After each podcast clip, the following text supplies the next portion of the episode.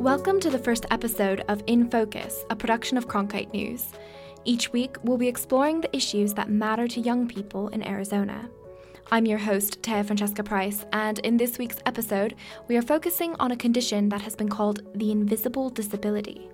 This condition occurs in one in every 64 people in the state of Arizona, and this condition is called autism. It's sometimes like you don't really know where your body is in space, especially when the anxiety gets up there. Symptoms of autism and related disorders like anxiety and social processing disorder can make daily life really challenging. Today, we hear the story of one person who has overcome those challenges with the help of a service dog named Kaycee. Oh my gosh, she goes places by herself now. Um, before, she didn't want to go anywhere by herself. It was always had to have somebody go with her. But now that she's got Kaycee, she goes places by herself. Cronkite News producer Ben Flores brings us our feature story. Lynsie's a 25 year old student at Yavapai College, and she lives in Chino Valley, Arizona, a town about 20 miles north of Prescott. I have autism and sensory processing disorder and uh, social anxiety disorder. One of our photographers, Jojo Huckaba, and I made the trip to Prescott to go talk to Lynsie. Quick note it's pronounced Prescott, not Prescott. I've lived in Arizona all my life, and I've been pronouncing it wrong the entire time. Anyway, we met Lynsie at a buzzing location, Prescott's Gateway Mall. This is the kind of place Lynsie used to avoid because of her overwhelming anxiety. I wasn't able really to do anything myself, be independent. I wasn't able to go like shopping or anything. Life was not easy for Lynsie during her teenage years, as she was diagnosed with autism midway through high school. High school was the worst. um, in middle school, I had one friend that was like always there with me, and because I had that one friend, I was okay. But then in high school, I didn't have that friend, and I was just had just been diagnosed with autism, and I was actually really severely depressed, and um, they wouldn't give me any accommodation at school because I had already passed my AIMS testing. She explained what it was like to socialize when anxiety was at its worst, what it was like to make friends. Yeah, I with autism the thing is that I want to make friends, but I don't know how to make friends. Now Lynsie has a service dog companion named Kaycee, a six-year-old poodle schnauzer mix. Lynsie got Kaycee through United Animal Friends in Prescott two years ago. Kaycee was trained through Yavapai College programs and a service dog training program called Dandy Dogs. Kaycee is a smaller dog, probably just a foot or two off the ground. She has brown hair and is kind of scraggly looking, like a schnauzer usually is. She has beady brown eyes, and she wears a service dog vest with autism patches all over it. With Kaycee, Lynsie is able to go places and break through her anxiety. Kaycee uses a process called grounding to help Lynsie when her anxiety reaches a high. Kaycee sits on Lynsie's feet, literally grounding Lynsie. With autism and with other sensory processing issues, um, it's sometimes like you don't really know where your body is in space, especially when the anxiety gets up there. And so grounding is like keeping your body in reality and like keeping your mind in reality.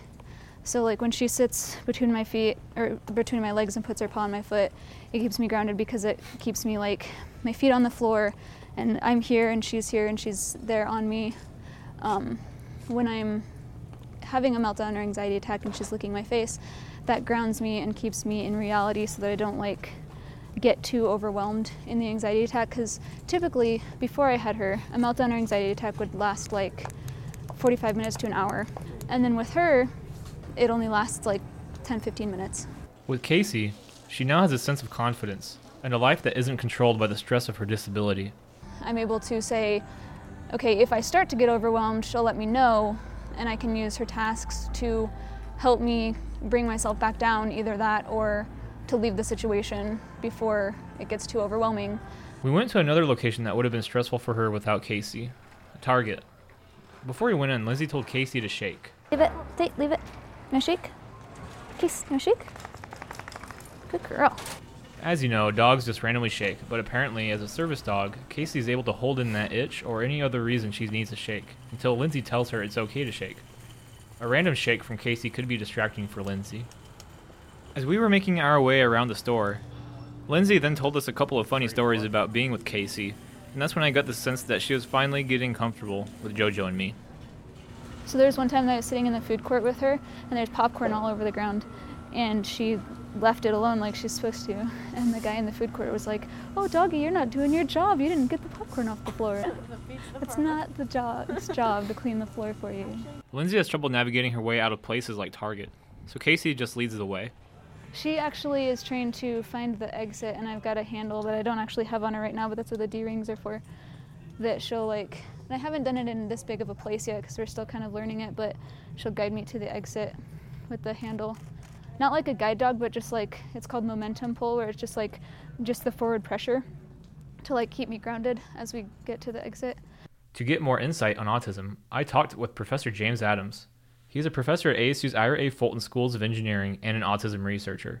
The most common use for service dogs for people with autism is as a social animal, so to help them learn to socialize. Uh, so, an animal that is trained to pay attention to them and interact with them, and also to uh, help build a social interaction with. Sometimes service dogs are also used for special cases, for example, to help sense uh, if a seizure is about to occur for people with epilepsy. But those are the two main reasons. My big takeaway from Professor Adams was that service dogs could help teach people with autism how to socialize. Researchers at SARC, or the Southwest Autism Research and Resource Center, are doing all kinds of studies on autism. Nicole Matthews, a research scientist at SARC, was a little more skeptical about whether research really backs up the value of service dogs for people with autism. A lot of families report success with service dogs, um, but there, to my knowledge, isn't a lot of evidence supporting it. So more research probably needs to be done. Lynsie and her family don't share that kind of skepticism. She's not only able to do things she previously couldn't do, but she also has aspirations to go to school out of state. She wants to go to Brigham Young University, either the main campus in Utah or the one in Idaho. After Target, we drove over to Chino Valley to where Lynsie's mother, Trish, teaches special education at Heritage Middle School. Apologies in advance if you hear a camera shuddering. We made sure to get a lot of pictures. Oh my gosh, she goes places by herself now. Um, before, she didn't want to go anywhere by herself. It was always had to have somebody go with her. But now that she's got Kaycee, she goes places by herself. And going back to the out of state college thing, what, what's your opinion on her leaving Arizona? I'm all for it. I, you know, I raised my kids to fly. I didn't raise them to keep them right here. I know she'll come back, so, you know, typical kids leave and go to college.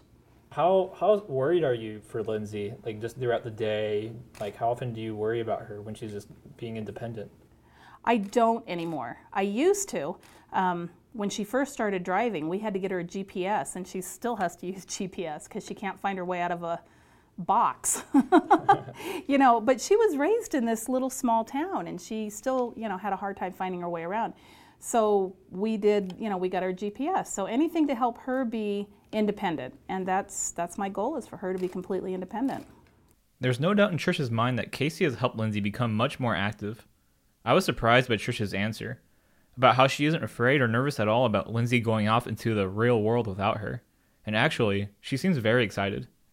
This confidence in Lynsie is all in thanks to the help of Lynsie's little poodle schnauzer companion, Kaycee. After a sit down with Trish, I got a chance to meet with the person who helped train Kaycee, and someone who has meant so much to Lynsie. Her name is Andy Lloyd. She holds programs at Yavapai College, and she is the owner and trainer at Dandy Dogs. I expect um, really high end skills as far as handling skills go. Alongside that, their dogs are learning tasks for their disability. Andy has watched Lynsie grow up throughout the dog training process. Andy says every time she thinks of Lynsie graduating her dog training program at the college, she gets a rush of emotions. I think one of the most touching things for me was watching Lynsie graduate from the Yavapai College program. She got her um, one of her certificates and was graduating on, on in the stage in a cap and gown in front of hundreds and hundreds of people.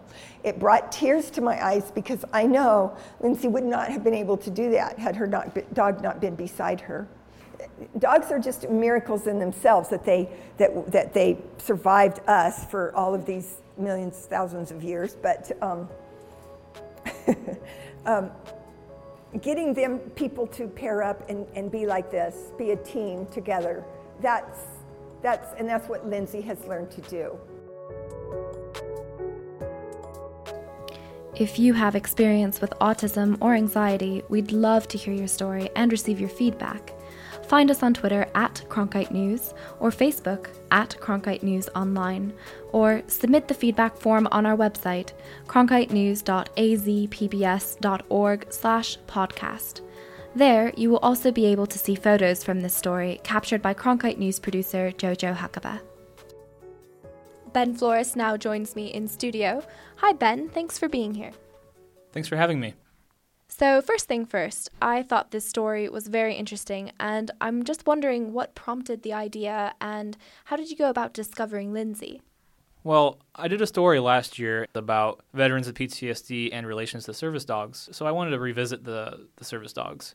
So, what I did was I was looking outside of Maricopa County for a story idea, so I Googled Prescott service dog training, trainers, and uh, what I found was the Dandy Dogs program from Andy Lloyd and I saw that she had a relationship with Yavapai College. So what I did was I went on Facebook, I Facebooked Yavapai College graduation, dog training, and what popped up was a graduation ceremony for dog training last year, and on it was um, I had a picture of the graduation and had the names of Lynsie and Kaycee. So what I did was I found I found Lynsie on Facebook, and I DM'd her, and that's how it started.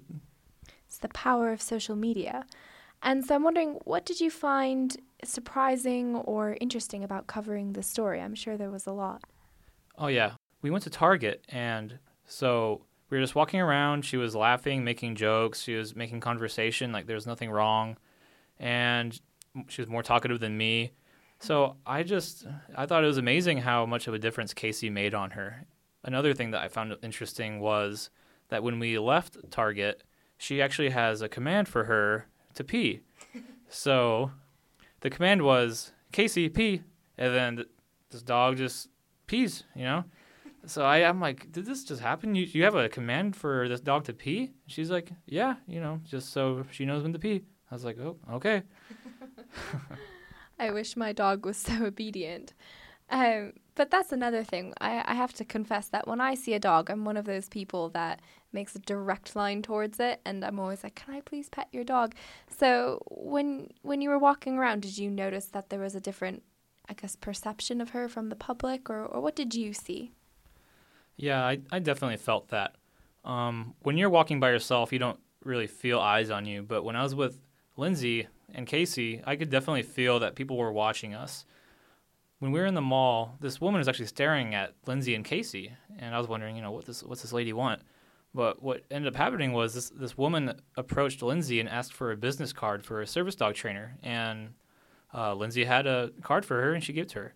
And also, we were walking around the Prescott uh, courthouse. Um, there were a lot of people walking by, and a lot of people, you know, wanted to pet her dog. And you know, I got I got really anxious actually, uh, just being there with her. I'm like, well don't you get nervous with all these people looking at you wanting to pet your dog? And lynsie just said no i'm not i'm not nervous anymore. I you know I, i've gotten used to people trying to pet my dog. But as long as they're respectful about it and they ask permission i don't mind. I'll usually say no because she's working whenever she's out with me.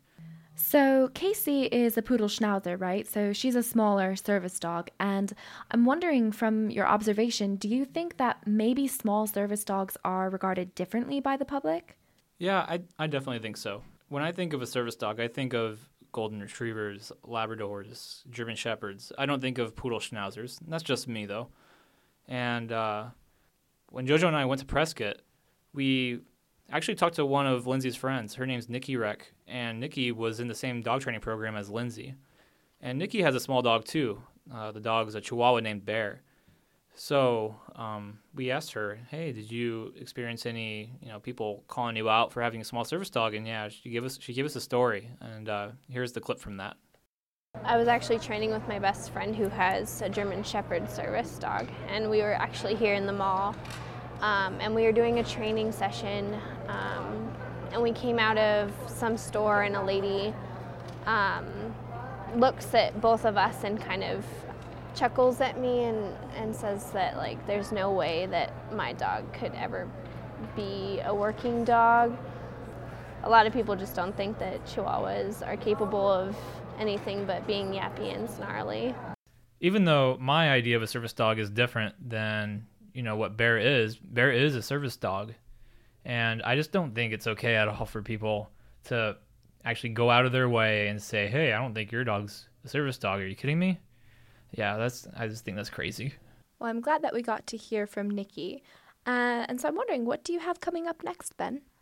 So this story takes place in Yuma. It's about a family, and in that family, uh, a four-year-old son has autism. It's high functioning like Lynsie's, but he has more violent tendencies. It's just one of the unfortunate symptoms of autism. So the story is about how this family in the foothills of Yuma gets by with having their son, a four-year-old son who has autism. Whether they need to go to Phoenix or San Diego, the closest major city for treatment, or if Yuma does in fact have the resources that they need. Great. Well, we're really looking forward to hearing that story. Thank you so much for being here. Thank you. And coming up next week, we'll hear about what policy changes in Washington, D.C. regarding healthcare could mean here in Arizona. Cronkite News reporter Frisia DeNaples will join us. In the Trump administration, obviously, a lot is going to change, and I wanted to take a look at what would specifically affect people here in Arizona uh, mostly young people and people in lower income brackets, and see how that would impact them in regards to their health care, as well as just look at people's options with Planned Parenthood and what would happen if that were to be defunded. We would like to know what questions or concerns you have about healthcare. Reach out to us on Twitter at Cronkite News or Facebook at Cronkite News Online, or fill out our feedback form on our website, cronkitenews.azpbs.org slash podcast. In Focus is a production of Cronkite News at Arizona PBS from Arizona State University's The Walter Cronkite School of Journalism and Mass Communication. I'm your host, Taya Francesca Price. Thanks for listening.